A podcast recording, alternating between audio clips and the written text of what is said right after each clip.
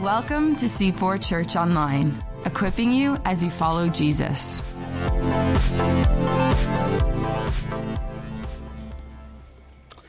Well, happy summer, everybody.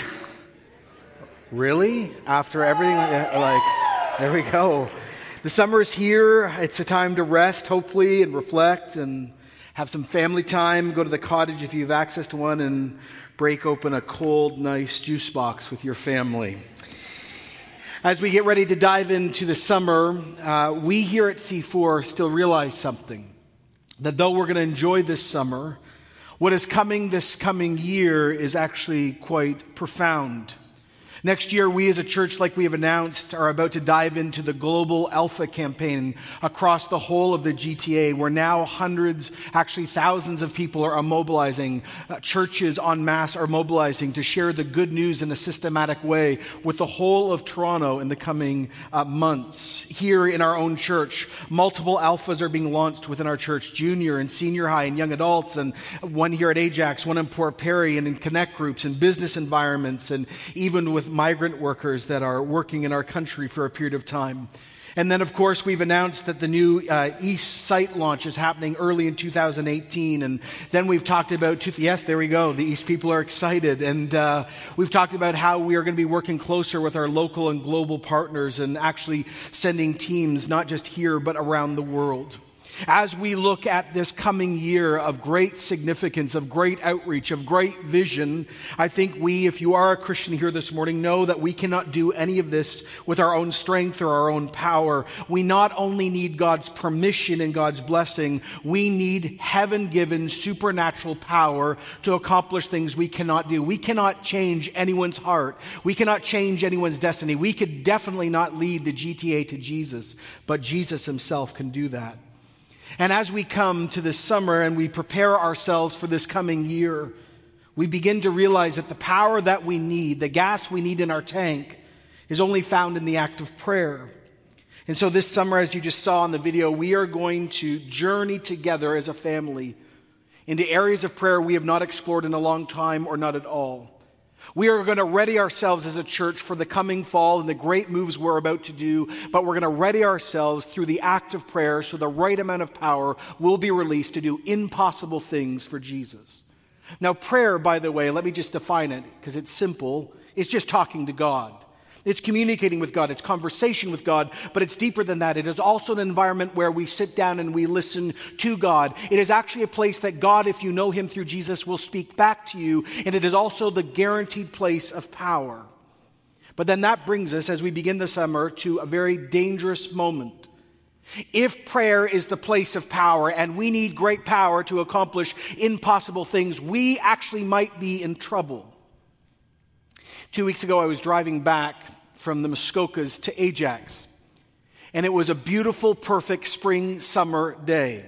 Uh, it was breezy, the wind was strong enough, and the heat was hot enough to keep the bugs down, which is always a gift in the north. Everything about the day was summer. The, the, the, lake was glistening and, and the coffee was good and the birds were chirping and there was no rainstorm that day, no flood anywhere and I was just excited to be alive. It was a good spring summer day, and I even was excited to drive back down two and a half hours from the north down here. And so I started my journey with excitement, with joy. It was in a good headspace. And as I began to drive, you already know what's about to happen. As I'm driving, there in front of me appears a truck. A truck that is going slower than I want it to go and I could not get behind it, beyond it. And so what happens? I begin to slow down and this truck will not leave and I continually am losing my love, joy, peace, patience, kindness, goodness, faithfulness, gentleness, self-control is easing out and unholy things are happening. And so it seems like an eternity. All the goodness of the day is slipping away as this truck is going 70 and 100. I'm like, just move. For the love of God, move. Well, suddenly I, God answered my prayer, I thought, because it moved on and I could turn. And so I turned. I'm like, oh, good, I can get my day back. And as I turned, as I turned, there in front of me is a police officer. And so now, no, I didn't get pulled over. I'm good. No, no. And so now he's in front of me and now I have to drive slow. Now I was shocked by this. It's an OPP car, but it didn't look normal. It looked more like a tank. I'm like, are they transporting prisoners? Then I realized, no, it's actually the SWAT team. So I definitely didn't want to bypass them because they would SWAT me and I can't handle that because I'm not, you know, ready for jail. And so I am slowed even to a slower pace. And then the self control is really going. And, and, so I'm going and suddenly the OPP officer and the truck moves. I'm like, oh, thank you, God, I can get my day back. And as he turns, there in front of him is a cement truck. I'm like, are you joking me? And it even got slower. And finally he turned and then I hit construction and everything slowed down. And then you know what happens when you want to get somewhere. When you want to go somewhere, someone else is full of joy on a joyride and enjoying the day that you used to enjoy. And they're going 20 and you want to go 100. And it was just done for me. Now, when I finally got home, I wasn't in the greatest of moods. And see, that little experience actually reflects many of our prayer lives here today. We are excited and we want to pray and we know God is good and we sing songs about His goodness. And then when we begin to start praying, it's start and stop and frustration and boring. It takes forever and there's always all these distractions and blockages. And so in the end, our prayer life, which starts so profound and so excited and so intentional, becomes weak, slowed, and troubled. And then we get so frustrated, we just give up. And yet, I think I just said the place of power is prayer. And then some of you are going, actually, two weeks ago, John, when you were speaking about guaranteed places of encounter, you actually said that the spiritual disciplines are the only ongoing place of transformation and hearing God post conversion. That is after you met God through Jesus. You actually taught us that holy habits are the only thing that keep our relationship healthy with God after we've said yes through Jesus alone. And then you said something even more intriguing and a little scary. You said that Jesus used spiritual disciplines to walk with the Father. So if I want to be a fully devoted follower of Jesus and actually follow Christ, then I have to walk like Jesus did and share in his lifestyle. And you said that spiritual disciplines provide the ongoing dynamic experience and our static positional reality. You said they closed the holiness issue in the church. They give us a common script and experience in the area of spiritual growth. And then you said, John, that prayer is one of the most significant forms of spiritual discipline. So why does my prayer life feel like it's always behind a cement truck and I can't go anywhere? Where's the dynamic encounter you keep promising me and I never experience. Why does prayer feel so boring, so broken, so undisciplined, and always interrupted?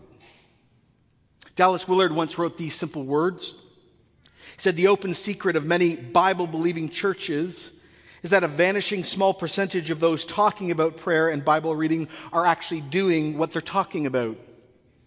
Oh, yeah, we as Christians, if you are one here today, believe that prayer brings life, check, guidance, yep, power, yep, healing, fellowship, a place of love, a place of comfort, a place of hearing what God wants us to do uniquely, and we all know it's important.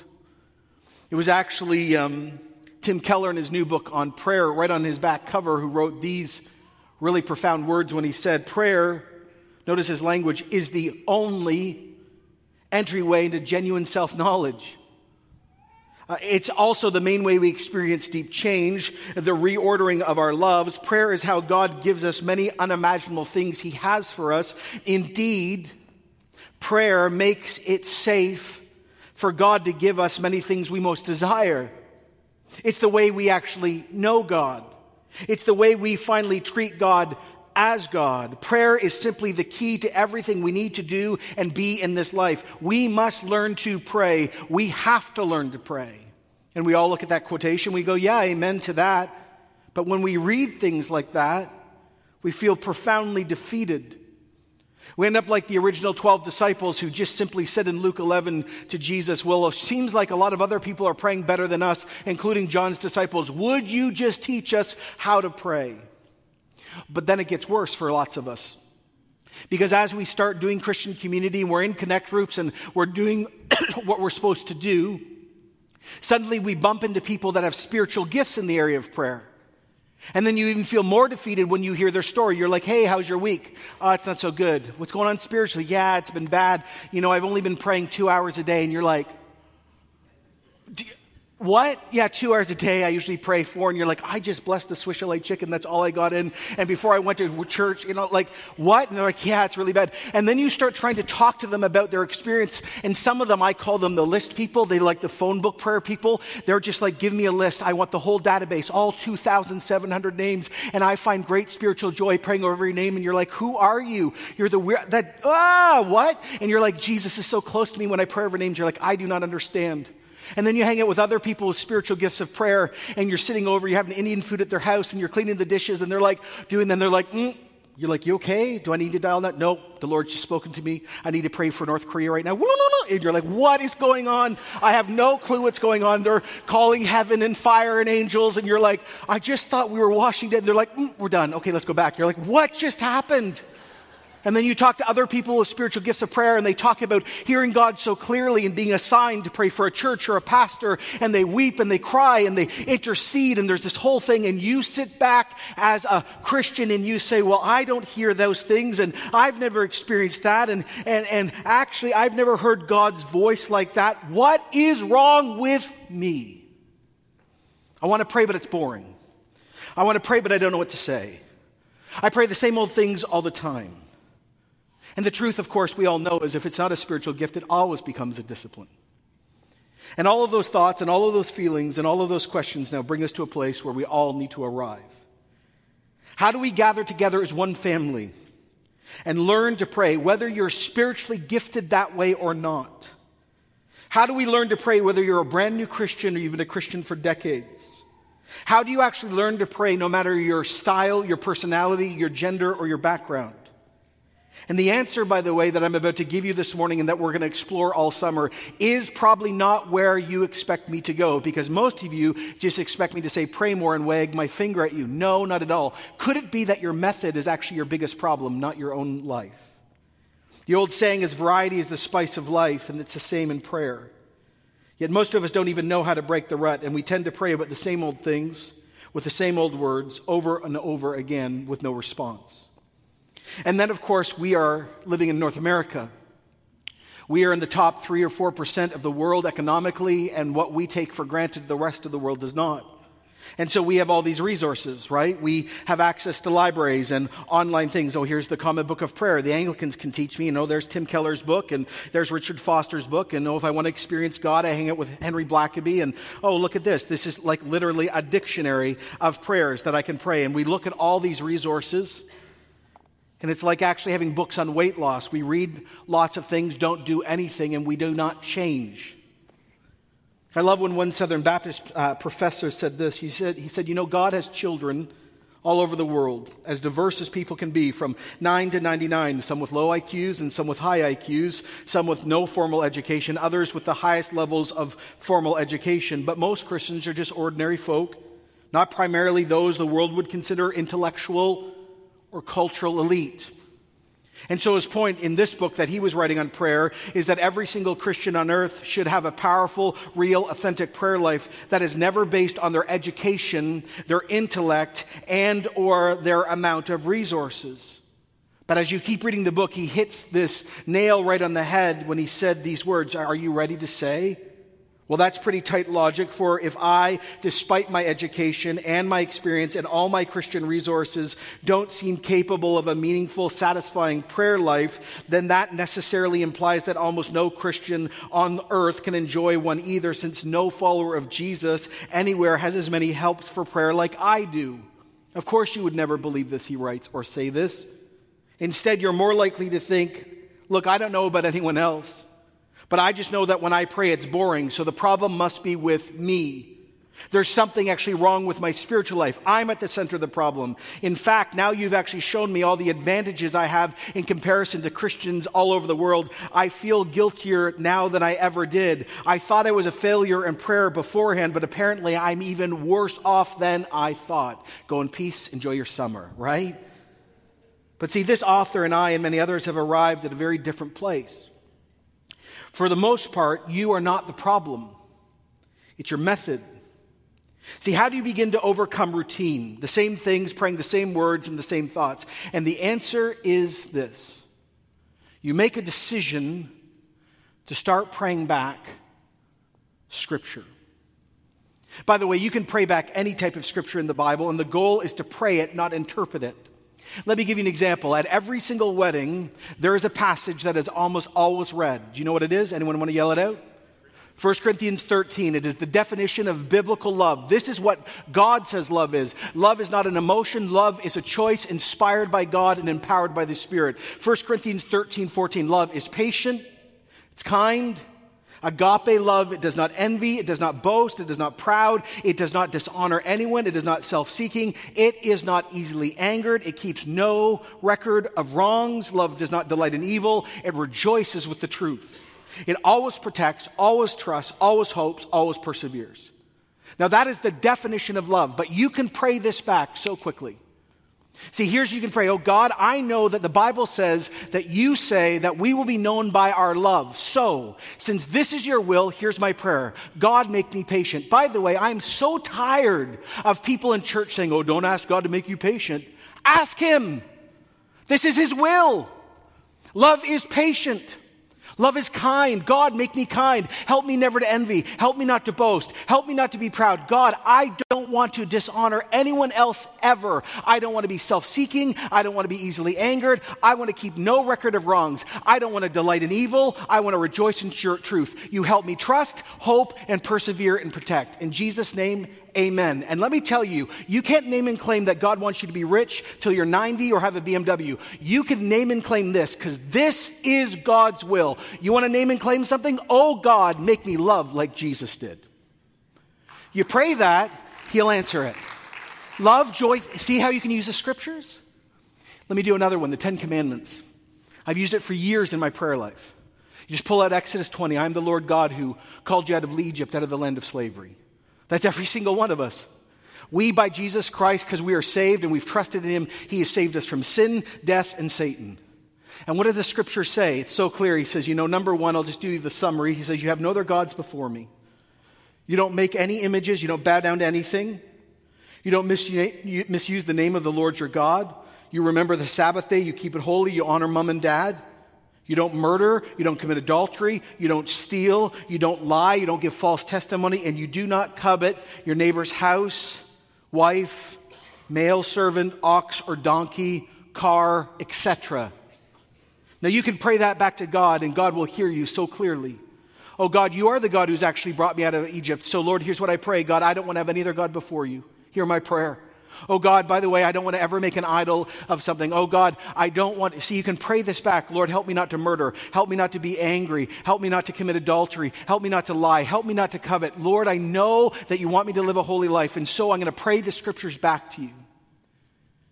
See, this is God's heart. You can pray back any part of scripture and to ask God to form it within you or in your family or in our church. But you can actually use these very same scriptures and pray them in a very different direction. It's called the prayer of examen. This is when in prayer you ask God by His Holy Spirit to examine your motives and your life and tell and let Him tell you the truth about yourself through the scripture. Psalm 139, many of you know it reads like this Search me, O God. Know my heart. You test me. You know my fearful, my anxious thoughts. You see if there's any offensive way in me, and you lead me in the way everlasting. Here's, here's the problem with this. How do you do this? How does that actually happen since the Bible says our heart is deceptive, we're sinful, we're blind to our own blind spots, and much of the time we can't see our inner life right? How do you do this? Here's how you do it. You take the scriptures and you pray them back to God and you say, Now, God, is this me? And why pray back the scriptures just versus praying? Because remember the nature of scripture. Remember what this book actually is. I love what the book of Hebrews says in chapter 4. God's powerful word is sharper, is as sharp as a, as a surgeon's scalpel. It cuts through everything. Doubt, defense, it lays us open to listen and obey. Nothing and no one is impervious to God's word. We can't get away from it, no matter what. I was praying through the Ten Commandments a few years ago as an examen, saying, God, so not saying, oh God, help me not to have idols. This is how you do this. You stop and say, Lord, God, do I have any idols? And you stop and you go silent and you listen. God, am I involved in murder? Because Jesus says, remember, murder is just not taking a life. Murder is if you are actually an anger, at ang- you're angry at someone, that's murder. And I came to the position of uh, the, the verse on, on stealing. And I said to God, Oh God, uh, help me not to steal. Am I stealing? And I remember saying in my head, Oh, no, no, that's not my stuff. That's not my problem. I'm, I'm, no, I'm no thief. I've never stolen in my life. And the Holy Spirit says, You steal all the time. And I said, Oh, that's got to be the devil or my own self, because I just know that's not true. The Holy Spirit, oh no, John, you steal all the time. I said, what are you talking about? He said, you steal people's reputation when you talk about other leaders when they're not in the room. You are a theft of people's personality and their futures because of your words. And I was like on the ground. See, when we pray back the scriptures and we not only pray that God would form them in us, we actually stop as we pray through them and say, Am I patient? Do I have a record of wrongs? And we say, Holy Spirit, come speak. Guess what he will do? He will speak. It was Richard Foster in his book on prayer that summarized, I think, a little prayer about examen when he said, Precious Savior, why do I even fear your scrutiny? Yours is an examen of love. Still, I'm afraid, afraid of what might actually surface. Even so, I invite you to search me to my depths so I may know myself and you in fuller measure. See, that's what Tim Keller was getting at when he said, prayer is the only place of full understanding.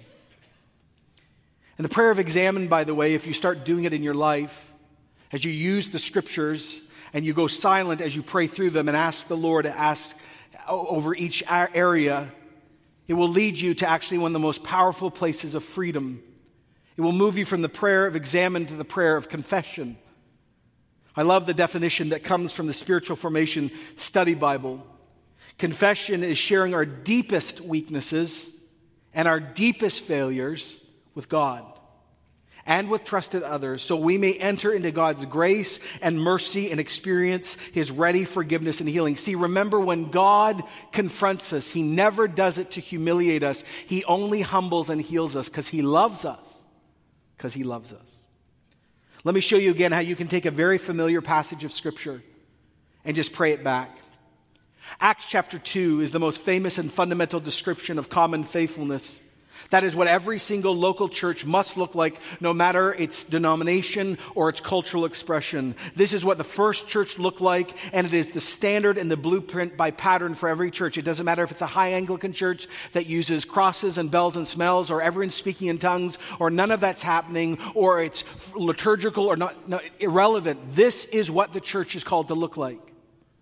They devoted themselves, you know this, many of you, to the apostles' teaching, right? Into fellowship the breaking of bread and prayer. Everyone was filled with awe. The many wonders and signs being done by the apostles. All the believers were together, had everything in common. They sold property and possessions to anyone who had need. Every day they continued to meet together in the temple courts. They broke bread in their homes. They ate with glad and sincere hearts, praising God and enjoying the favor of all the people. And the Lord added to their number daily those who were being saved. If you've been in this church for months or years, you've heard multiple sermons on this. This is what drives us. This is, this is the key to what we are. This is what we're called to do. And it, it is a statement of fact historically of what the original church, but see, you can pray this. Every single person in this church can open Acts 2 and pray that Acts 2 will happen at C4 because, by the way, God's will is Acts 2 happens here. You can say, Oh God, I pray for the teaching across our church. I pray it would be biblical and right and strong and real and authentic and loving and holy. Oh God, I pray for the fellowship. There's 2,700 people in this church, and there's a lot of personalities, and I know I've got my own stuff. So actually, Lord, could you help us have real fellowship in this church? Oh God, I pray over the breaking of bread. I pray every time we take communion as a church, Jesus, you would meet us and people would be changed. God, teach this church to pray. Actually, God, I actually pray that you would bring awe across this church in such a way that you would start doing signs and wonders. I pray for generosity, that every person in this church would start giving in a way they've never done before and become very radical, even giving up boats and, and, and cottages and land if needed. If you ask for the sake of the poor and for the sake of what God's doing among us. Oh, oh God, I pray for our temple gatherings, our large worship services. I pray for Chris and his whole team. Lead them profoundly. Meet Meet us when we gather. Lord, Lord I, I, pray for Lori and her team as they lead us in our home ch- churches, our, our, our, connect groups, our, our, right, our small gather. Oh God, would you show up in my connect group? And then you pray through the names. Oh, oh Lord, give us favor, not just with each other. I actually pray for something crazy. I pray that Christians at C4 and other Christians in Durham would have favor with politicians and favor with friends and neighbors and even enemies. And you would supernaturally give us. Actually, God, I pray you would start adding to our number daily those who are being saved. Amen. God will answer that prayer. Because it is God's will for our church. I love it was D.A. Carson once who said Christians just setting out on a path of prayer sometimes pray everything they can think about. They glance at their watches and discover it's been three or four minutes.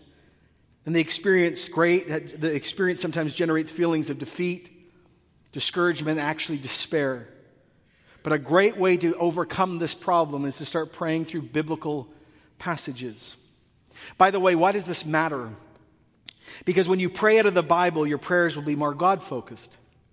When you pray out of the Bible, there'll be better informed prayers. When you start praying out of the scriptures, you will begin to grow in your own biblical understanding if you're a Christian or if you're a seeker. If you start actually praying through the scriptures, uh, uh, you, you'll realize something. The scriptures are way more redeemed and godly than our own thoughts and our own wants and our own feelings. Our, our thoughts and feelings count, actually. We're good with those. They're needed and they need to be brought to the table. But see, we need to drink from a deeper, cleaner, more refreshing well than we naturally have on the inside of us, and it's right here it's the scriptures.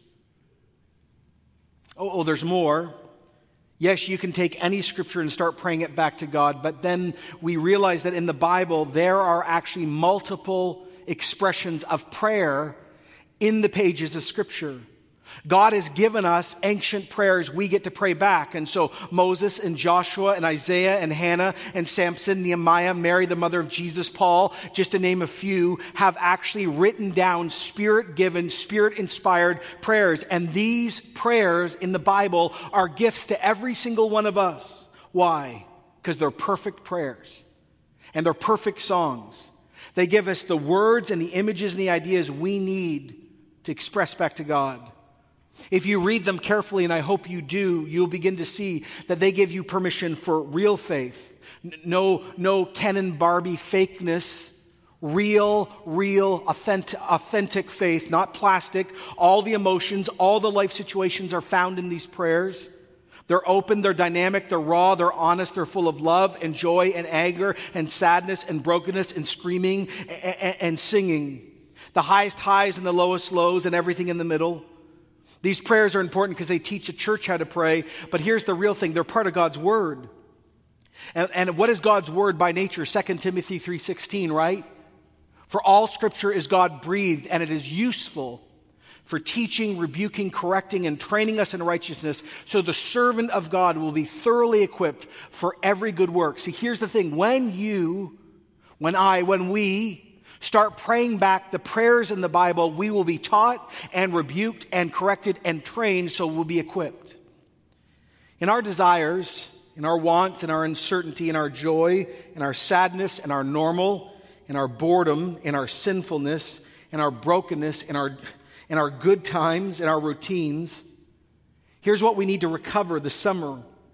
People who've long, long now passed have already walked with God along all the roads and valleys and mountains we will walk on. God has already gone ahead of us. He has not left us unaided. We are not alone. We are not left speechless. We have prayers of experience given to us as gifts, and all of life's roads already have been well traveled. The path is old and worn and well used, and the prayers in the Bible are God's holy words, God's perfect words. It, it, this is the image I always have in my mind. When someone opens the scriptures and prays back the promises or prayers in the scriptures with right motive and right understanding. It's like God's ear draws closer to the earth. Now, why do we need these prayers? Well, here's one of the biggest reasons that is rarely talked about in church. Every single human being on earth will experience tragedy. We don't like talking about it, but it's true. Great tragedy. Some of us will lose our jobs. Some of us will get sick. Some of us will have sudden death all around us or betrayal. Many people within the sound of my voice have experienced sexual, emotional, or physical abuse or brokenness. And when we are struck dumb by tragedy, we don't know what to say.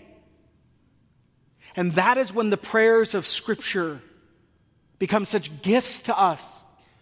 Because we are given the words that we cannot form in our own brokenness to speak back to God. Here's the other thing we need to be very honest about as we begin this journey of prayer together. Our personalities in this church and in the human race are so vastly different. Some of you are so good on your feet and you can think like this and you, you just you speak so well, but many, many other people who are just as smart and they're just not good on their feet and they want to know what to say, and so they would prefer some pre-written prayers because it helps them express right things. Can I just say this as a side note? This is sort of like I'll be on my soapbox only for like two minutes on this, less than two minutes, maybe a minute. In churches like ours, I love our church. I'm committed to our church. We're assigned to this church. I love what God is doing here. And we as a church are not that liturgical. That means that we, our services, though we have a liturgy, we don't tend to use a lot of pre written prayers and, and, like an Anglican church would or a Roman Catholic church. But let me say, for we who are more apparently free flowing, don't ever say that pre written prayers are religious or dead or broken or ritualistic. We have 2,000 years of church history where people wrote prayers down to help other people pray well. And we have the scriptures. And by the way, we worship a very liturgical God. Just read your Old Testament. Many people need pre written stuff. You're not more spiritual if you can say something in the moment. Prayer is authentic if it's from the heart. Were you with us two summers ago? We spent the whole summer intentionally going through the book of Psalms. That is actually a whole book of prayers given to us.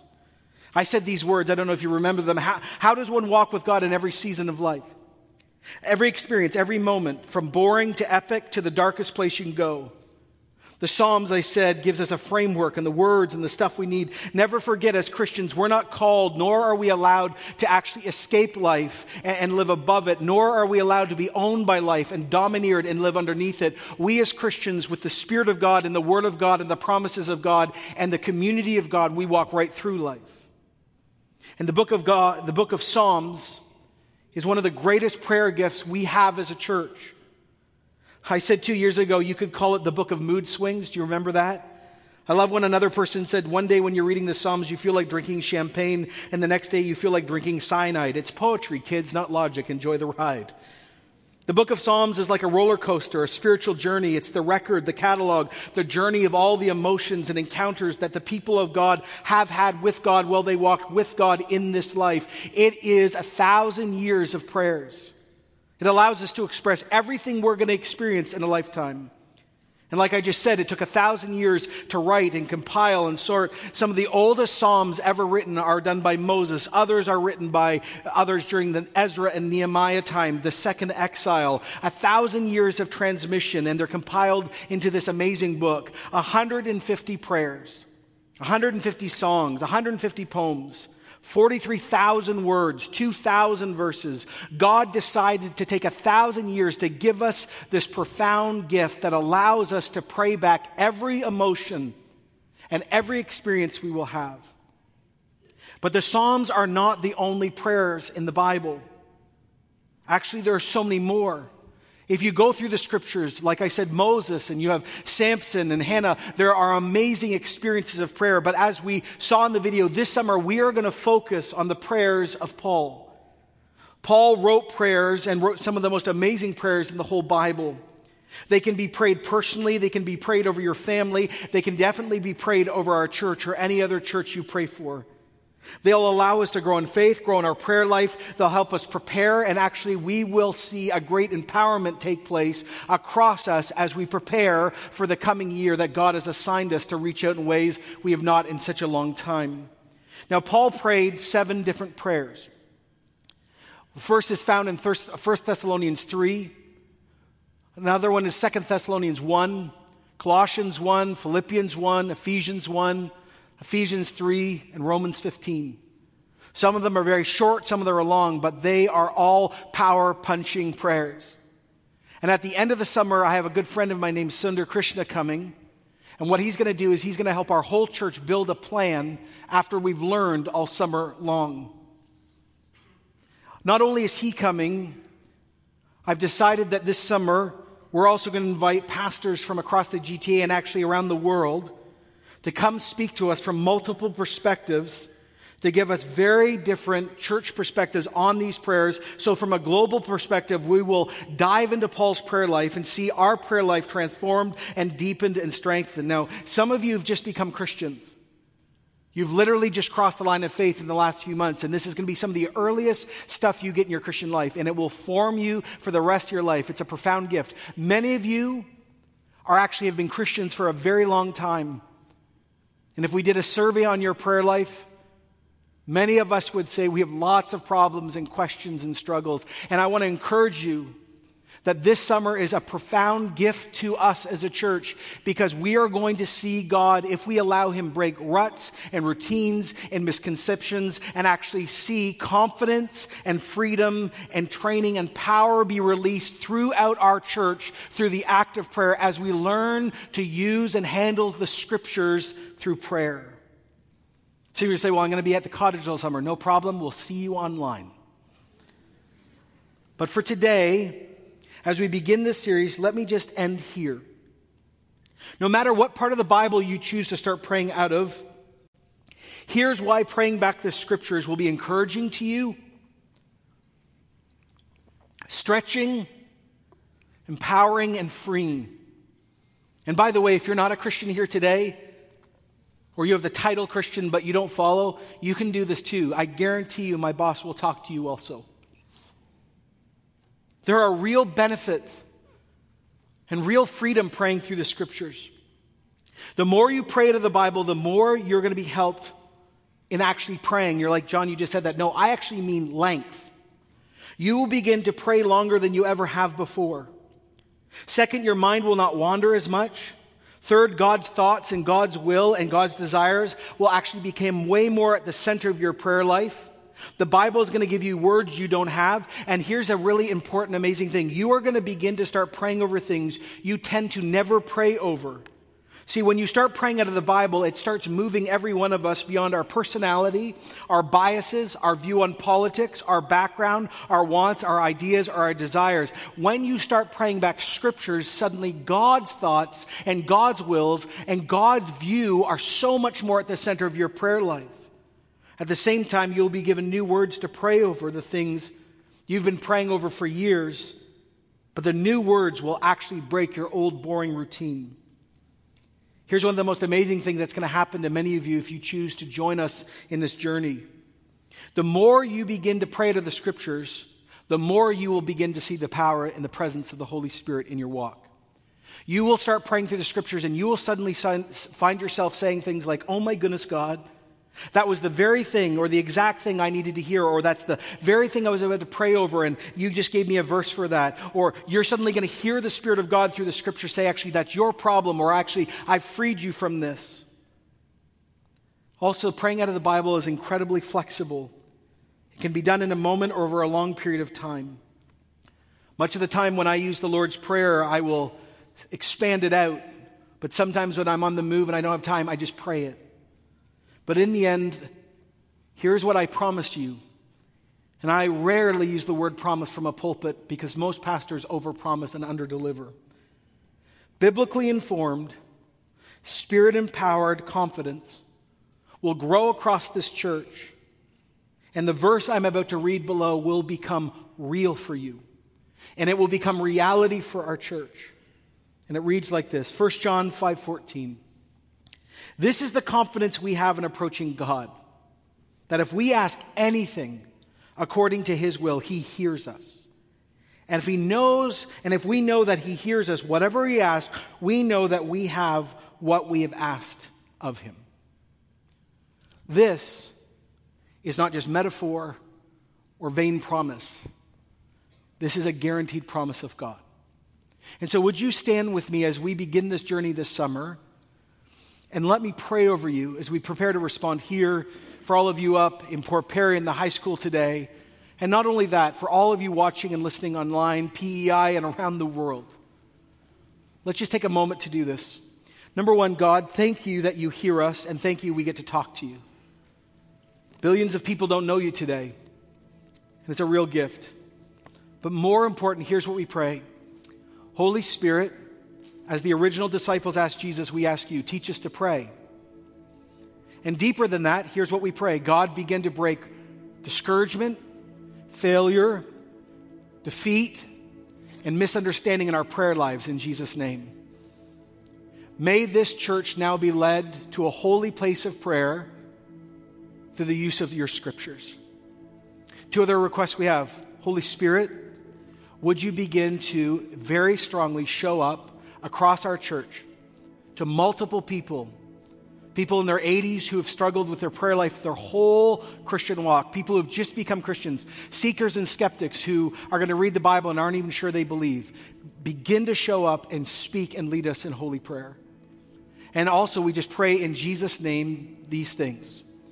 And actually, it's a command. Satan and our own hearts cannot take the place of the Holy Spirit in those environments. It is forbidden in the name of Jesus.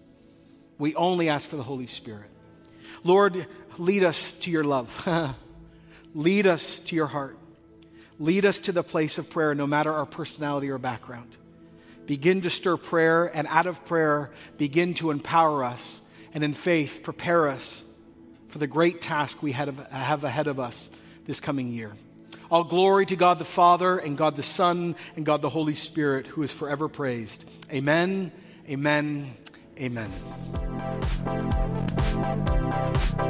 Thanks for joining us. To connect to the ministries of C4, visit c4church.com.